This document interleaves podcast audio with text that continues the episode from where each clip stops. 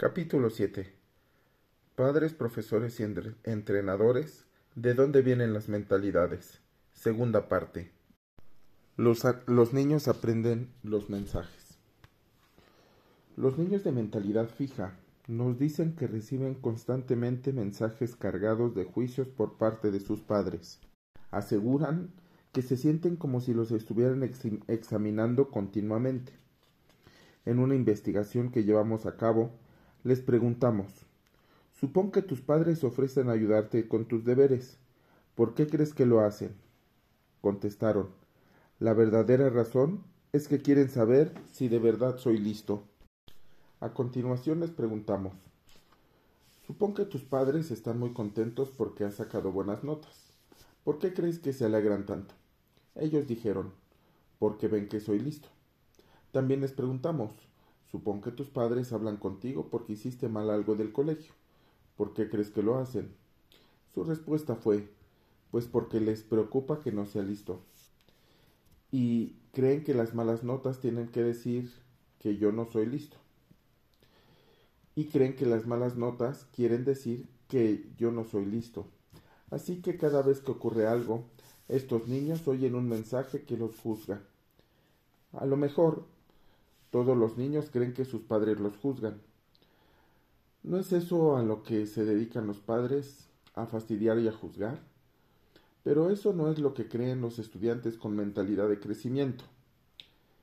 En estos creen que sus padres simplemente están intentando animarlos a aprender y a tener buenos hábitos de estudio. Esto es lo que dicen sobre los motivos de los padres.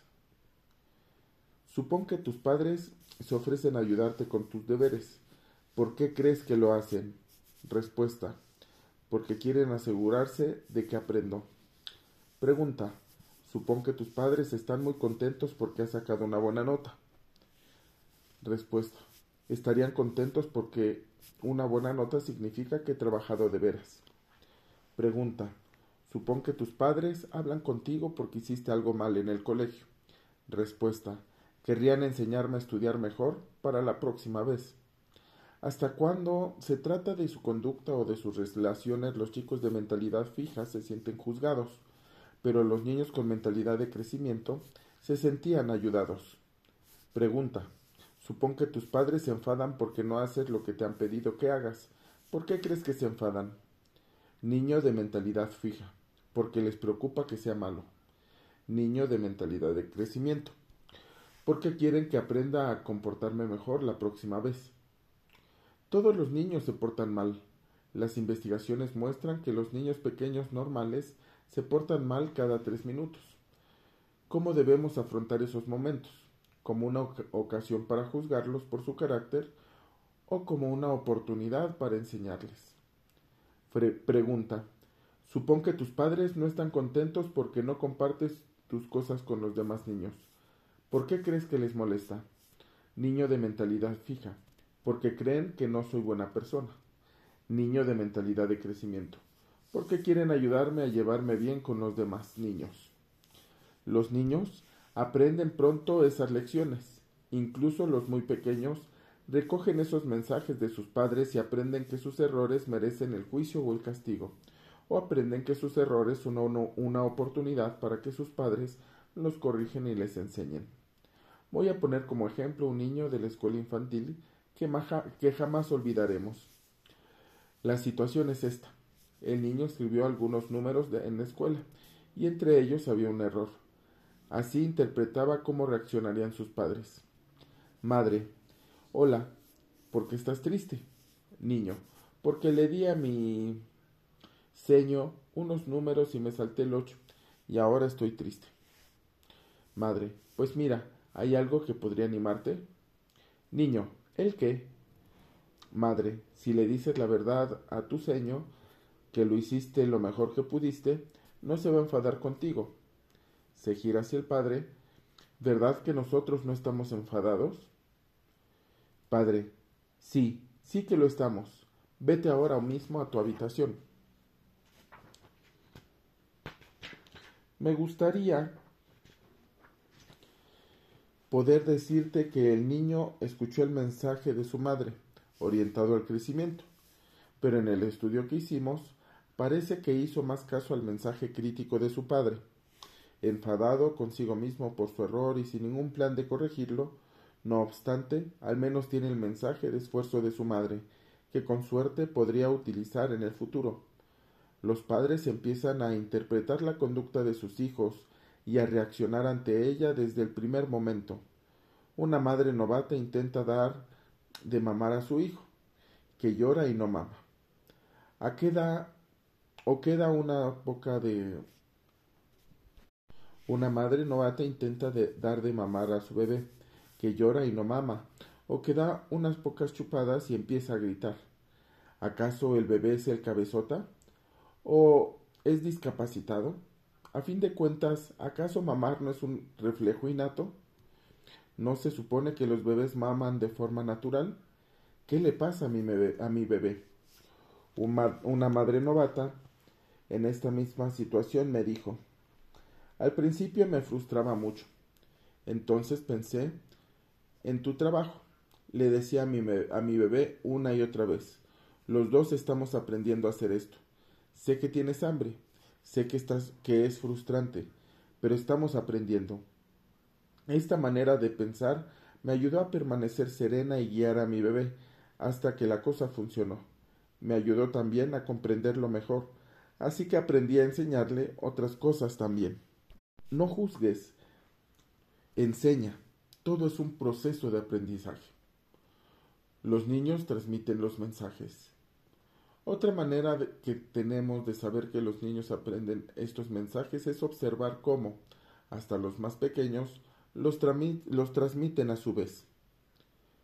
Les preguntamos a alumnos de segundo curso de 8 años de edad, ¿qué consejo podrías darle a un niño de vuestra clase que tenga problemas con las matemáticas?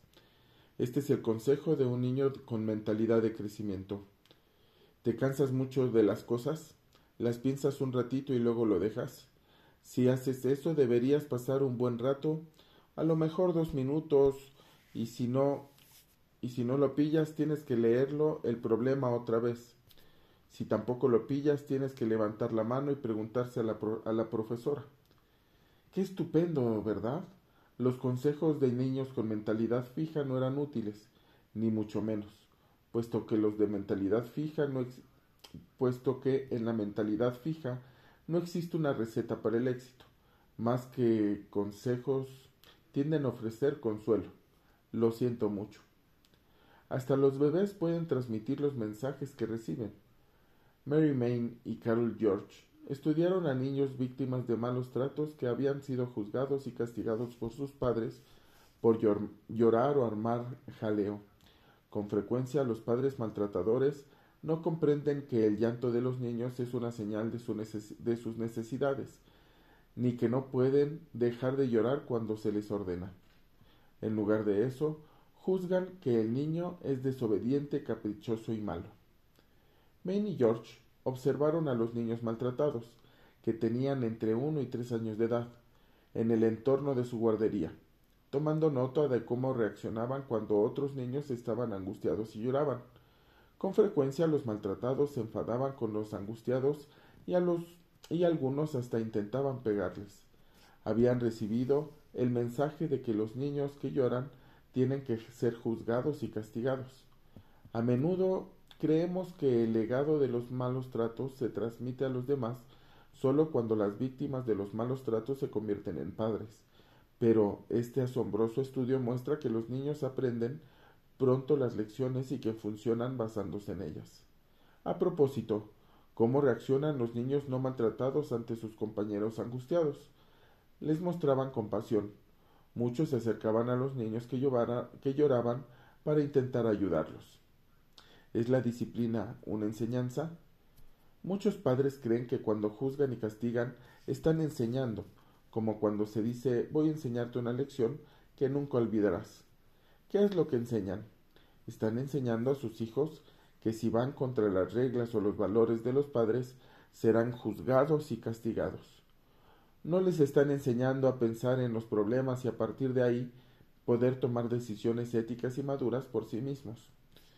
Y lo más probable es que no les estén enseñando que los canales de comunicación están abiertos. Alisa, de 16 años, habló con su madre y le dijo que ella y sus amigas querían probar el alcohol. ¿Podría invitarlas a la casa para una fiesta de cóctel? A primera vista parece algo indignante, pero esto es lo que Alisa quería decir. Ella y sus amigas habían ido a, fiestas en las que el alcohol estaba presente, pero no querían probarlo en un entorno en el que no se sintiesen seguras y al control y al control de la situación. Tampoco deseaban conducir de vuelta a casa después de una fiesta. Querían probarlo en un entorno vigilado, con el permiso de sus padres y donde éstos pudieran ir a recogerlas después. No tiene importancia si los padres de Alisa dijeron sí o no. Debatieron ampliamente sobre los problemas que podrían implicar. Tuvieron una charla mucho más instructiva que la que hubiera podido darse en un rechazo airado, indignado y crítico. No es que los padres que tienen una mentalidad de crecimiento consientan y mimen a sus hijos, de ningún modo. Ponen alto el listón, pero les enseñan a superarlo. Dicen que no, pero es un no justo. La próxima vez que estés en una situación de disciplina, pregúntate, pregúntate a ti mismo, ¿cuál es el mensaje que estoy lanzando aquí? ¿Te juzgaré y te castigaré o te ayudaré a pensar y a aprender? Las mentalidades pueden ser un asunto de vida o muerte. Claro que los padres quieren lo mejor para sus hijos, pero a veces los padres los ponen en peligro. Como la directora de estudios de posgrado de mi, de mi departamento en la Universidad de Columbia, he visto a muchísimos alumnos en dificultades.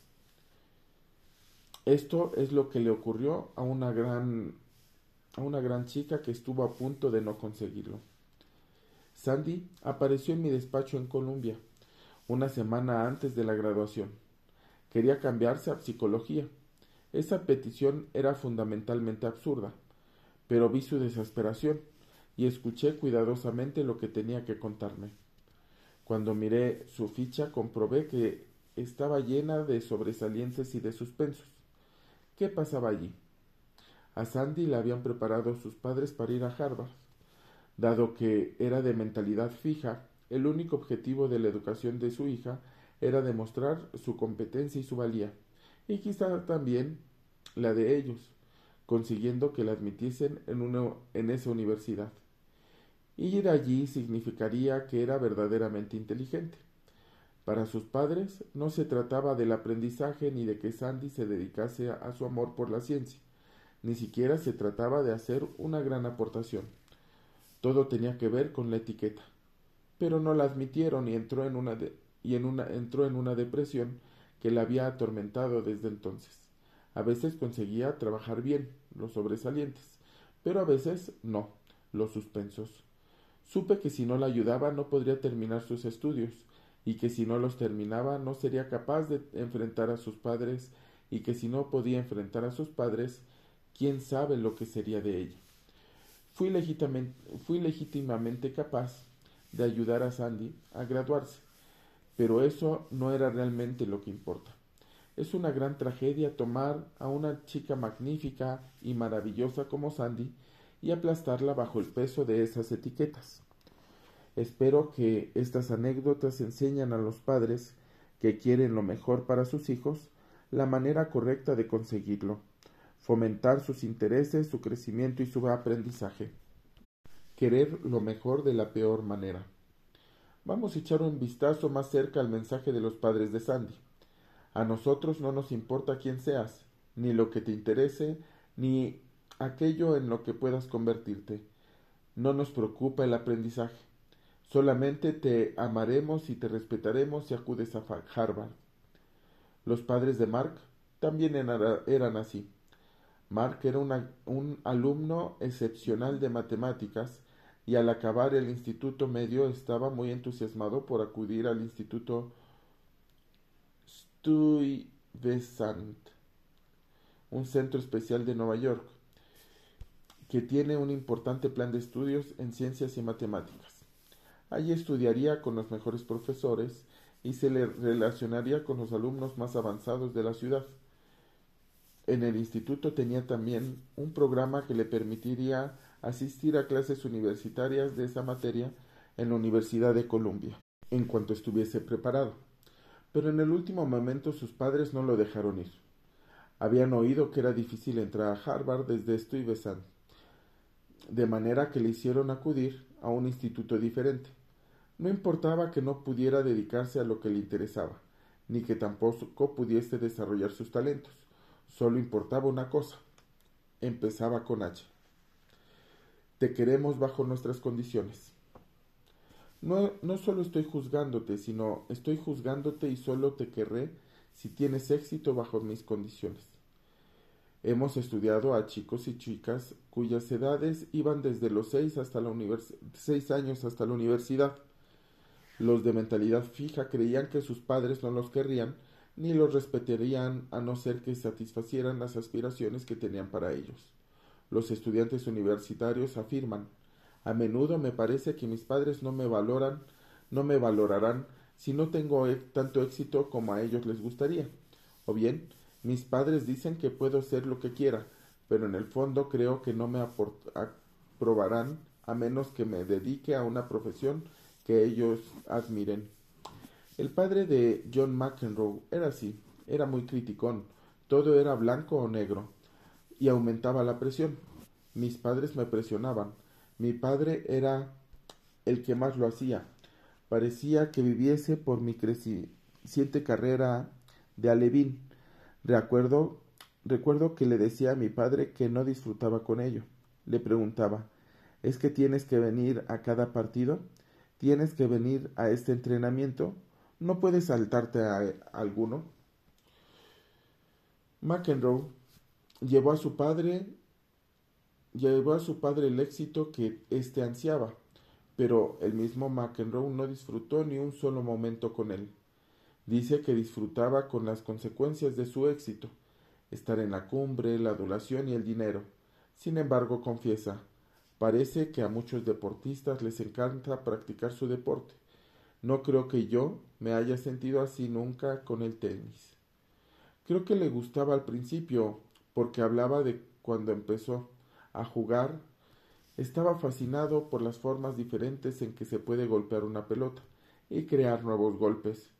Pero ya no volvimos a oír hablar de este tipo de fascinación otra vez. El señor McEnroe vio que su chico era bueno jugando al tenis y se lanzó a la presión, el juicio y a enseñarle que su amor de padre dependía del éxito que tuviera. El padre de Tiger Woods es todo lo contrario. No hay duda alguna de que su chico es ambicioso. Él también se ve a su hijo como un elegido de Dios, al que Dios ha otorgado un don, pero fomentó el amor de Woods por el golf y lo educó para concentrarse en el crecimiento y el aprendizaje. Si Tiger hubiera querido ser fontanero, no me hubiera importado mientras fuese un fontanero extraordinario el objetivo era que consiguiese llegar a ser una buena persona, y él es una persona extraordinaria. Como respuesta, Woods dice Mis padres han sido la mayor influencia de mi vida. Me enseñaron a darlo todo, a darlo todo, mi tiempo, mi talento y sobre todo mi amor. Esto muestra que se puede tener padres súper involucrados que fomentarán el crecimiento personal del niño en lugar de reemplazarlo por sus propias exigencias y juicios. La famosa profesora de violín, Dorothy Delay, se encontraba con padres tipo olla de presión todo el rato, padres que se preocupaban más por el talento y la imagen y las etiquetas que por el aprendizaje a largo plazo de sus hijos.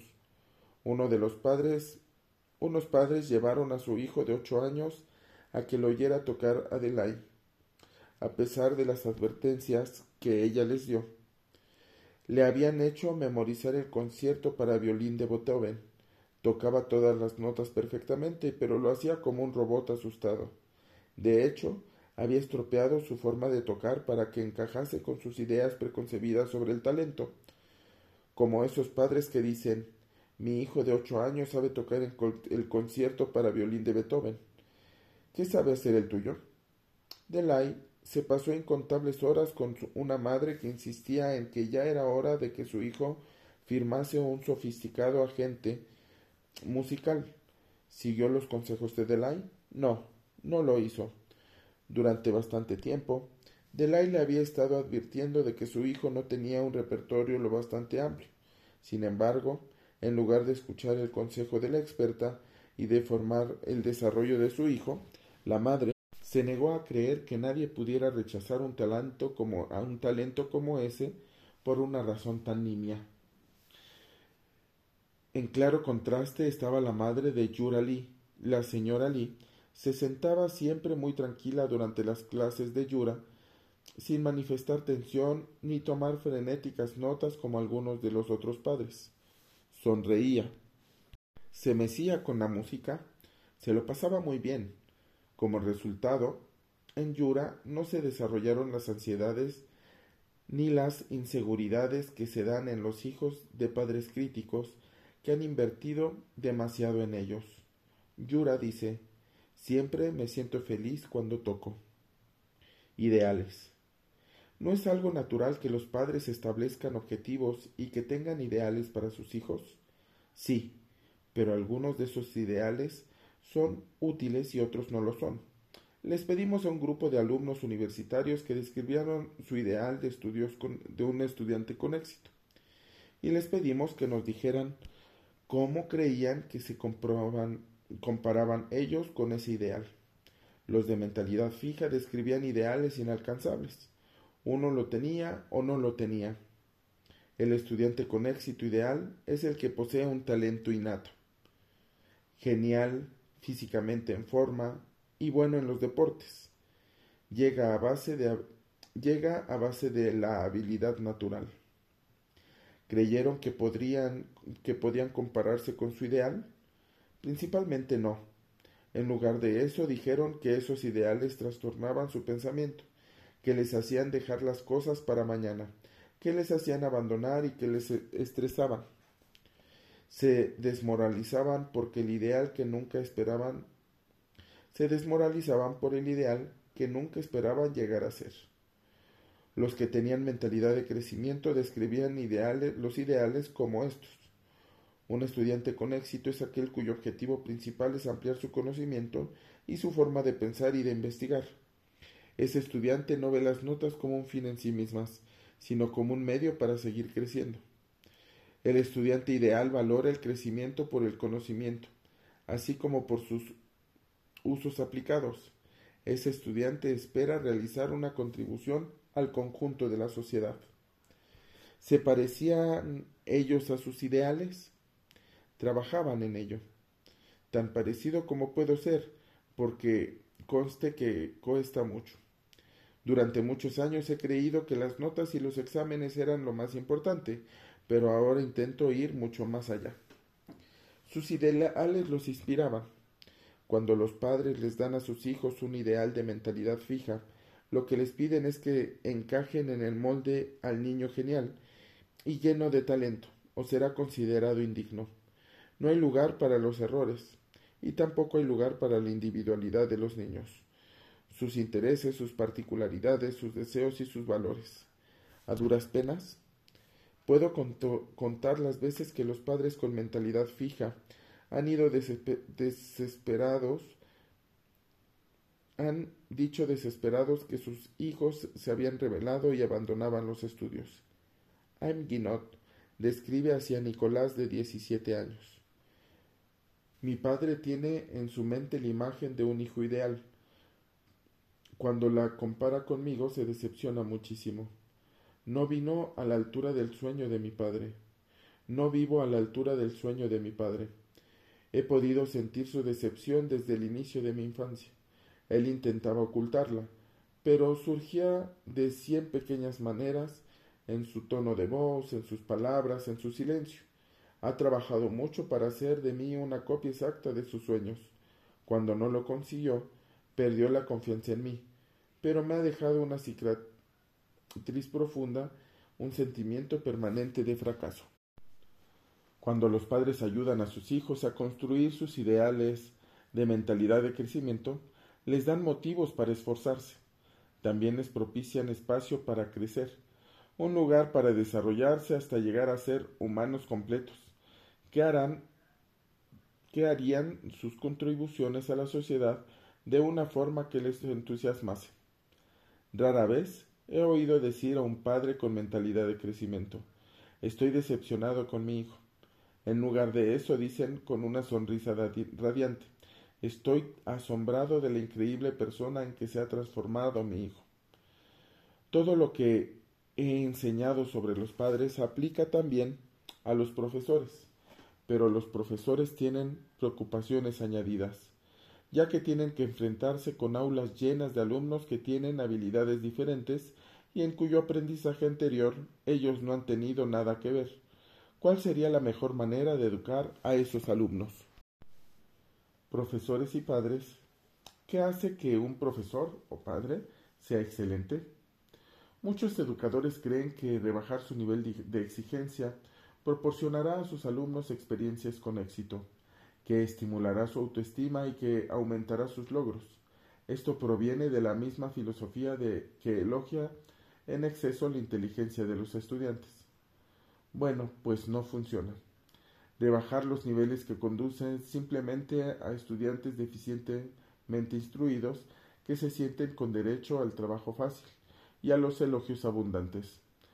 Durante 35 años, Sheila Schwartz enseñó a futuros profesores de inglés. Intentó colocar el nivel alto, debido al especialmente a que iban a transmitir sus conocimientos a generaciones de niños. Pero ellos se indignaron. Nos cuenta.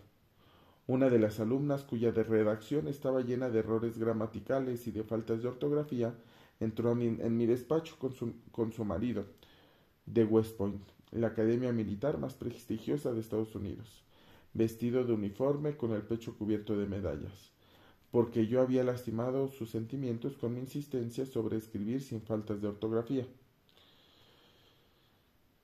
A otro de los alumnos se le pidió que resumiese el tema de Matar a un ruiseñor, la novela de Harper Lee, sobre un abogado sureño que lucha contra los prejuicios y defiende sin éxito a un hombre negro acusado de asesinato. El alumno insistía en que el tema central era que todo el mundo es esencialmente bueno. Cuando Schwartz puso en cuestionamiento esa conclusión, el alumno se marchó de la clase y se fue a quejar al decano. Schwartz fue reprendida por exigir un nivel demasiado alto. Schwartz se pregunta ¿por qué debería hacer la vista gorda ante el objeto, ante el bajo nivel de los futuros profesores, en detrimento de las necesidades de los niños a los que ellos enseñarán algún día? Por otra parte, simplemente subir los niveles de, de nuestros colegios sin darles a los alumnos los medios para alcanzarlos es una receta para el desastre. Su resultado es que empuja a los alumnos mal preparados y mal motivados al fracaso y a que se vayan del colegio. ¿Hay alguna manera de colocar los niveles altos y hacer que los alumnos los sobrepasen? Vamos a ver el trabajo de, de Falco Reinberg, explicando en el capítulo 3 que los profesores con mentalidad de crecimiento llevaron a muchos desde la base del escalafón hasta lo más alto. Describimos en las enseñanzas de mentalidad de crecimiento a Jaime Escalante, que los niños de escuelas preparatorias de, barrio pueden aprender cálculo a nivel universitario, y en las enseñanzas de mentalidad de crecimiento de Marva Collins, comprobamos que los niños de escuelas preparatorias de barrio pueden leer a Shakespeare. En este capítulo veremos algo más. Veremos que la enseñanza orientada al crecimiento da alas a los niños. Voy a concentrarme en tres profesores excelentes, dos que trabajaron con alumnos considerados en desventaja y uno que trabajó con alumnos considerados superdotados. ¿Qué tienen en común estos tres extraordinarios profesores? Profesores excelentes. Los profesores excelentes creen en el desarrollo del intelecto y del talento y están fascinados por el proceso de aprendizaje. Marva Collins enseñó a niños de Chicago que habían sido, que habían sido juzgados y desechados. Para muchos de ellos el aula de Collins era su última oportunidad. Uno de los chicos había entrado y salido de trece colegios diferentes en cuatro años. otro pinchaba a los compañeros con lápices y había sido expulsado de un centro de salud mental. Uno de ocho años sacaba la cuchilla de los sacapuntas y hacía cortes en los abrigos, gorros, guantes y bufandas de sus compañeros de clase. Uno de los niños hablaba de quitarse la vida en casi en casi cada frase que pronunciaba. Otro golpeó a un compañero con un martillo el primer día de clase. Estos niños no habían aprendido gran cosa en los colegios y todo el mundo los culpaba de ello. Todo el mundo menos Marva Collins. Cuando el programa de televisión 60 minutos dedicó un espacio al aula de Collins, el periodista Morley Safer hizo lo que pudo para lograr que uno de los niños confesara que no le gustaba el colegio. Aquí se trabaja mucho. No tenéis recreo, no tenéis gimnasio, trabajáis todo el día, solo tenéis 40 minutos para el almuerzo. ¿Por qué os gusta si es demasiado difícil? Pero los alumnos respondían, por eso mismo nos gusta, porque hace que el cerebro crezca. El periodista del Chicago Sun-Times, Say Smith, entrevistó a uno de los niños. Aquí hacemos cosas difíciles, cosas que alimentan nuestro cerebro. Cuando Collins echa la vista atrás a sus comienzos, nos dice, siempre me ha fascinado el aprendizaje, el proceso de descubrir algo nuevo. Era muy emocionante compartir los descubrimientos que hacía con mis alumnos. El primer día de clases les promete siempre hacer a los estudiantes, a todos ellos, a todos ellos, que aprendieran porque ha firmado un contrato con ellos. Sé que la mayoría de vosotros desconoce cómo escribir su propio nombre. No sabéis el alfabeto, no sabéis leer, no sabéis de homónimos, ni sabéis deletrear. Os prometo que lo aprenderéis. Ninguno de vosotros ha fallado nunca. Son los colegios los que os han fallado a vosotros. Bueno, decidle adiós al fracaso, niños. Sed bienvenidos al éxito. Aquí leeréis libros difíciles y comprenderéis lo que leéis. Escribiréis cada día, pero tenéis que ayudarme a ayudaros. Si no, si uno no da nada, no puede esperar nada. El éxito no vendrá a vosotros, vosotros tenéis que ir a él. Su alegría al ver el aprendizaje de sus alumnos era enorme. Según iban transformándose de niños que llegaron con caras endurecidas y ojos perplejos a niños que estaban empezando a llenarse de entusiasmo, ella les decía no sé qué tendrá planeado para mí San Pedro, pero, niños, pero vosotros me dais el cielo en la tierra. Rafe Skit enseña en Los Ángeles a estudiantes de segundo curso, niños con ocho años, de zonas pobres castigadas por el crimen. Muchos de ellos viven con gente que consume drogas y alcohol y que tiene problemas emocionales. Les dice a sus alumnos cada vez cada día que él no es más inteligente que ellos, solo más experimentado. Les hace ver constantemente cuando han crecido intelectualmente y cómo los deberes que fueron difíciles una vez se han vuelto, más fáciles gracias a su práctica y su disciplina. A diferencia del colegio de Collins o del colegio de Squid, la escuela de música Juilliard solamente acepta a los niños de más talento en el mundo. Quizás creas que la idea es que tú tienes talento, ahora vamos a poner manos a la obra en el aprendizaje. Pero en realidad el planteamiento es más bien eliminatorio. De hecho, muchos profesores se deshacen mentalmente de los alumnos por los que, según ellos, no merecen la pena molestarse, excepto Dorothy DeLay, la maravillosa profesora de violín de Isaac Perlman, Midori y Sarah Chang. El marido de Delay siempre le toma el pelo por su creencia del medio oeste, de que cualquier cosa es posible.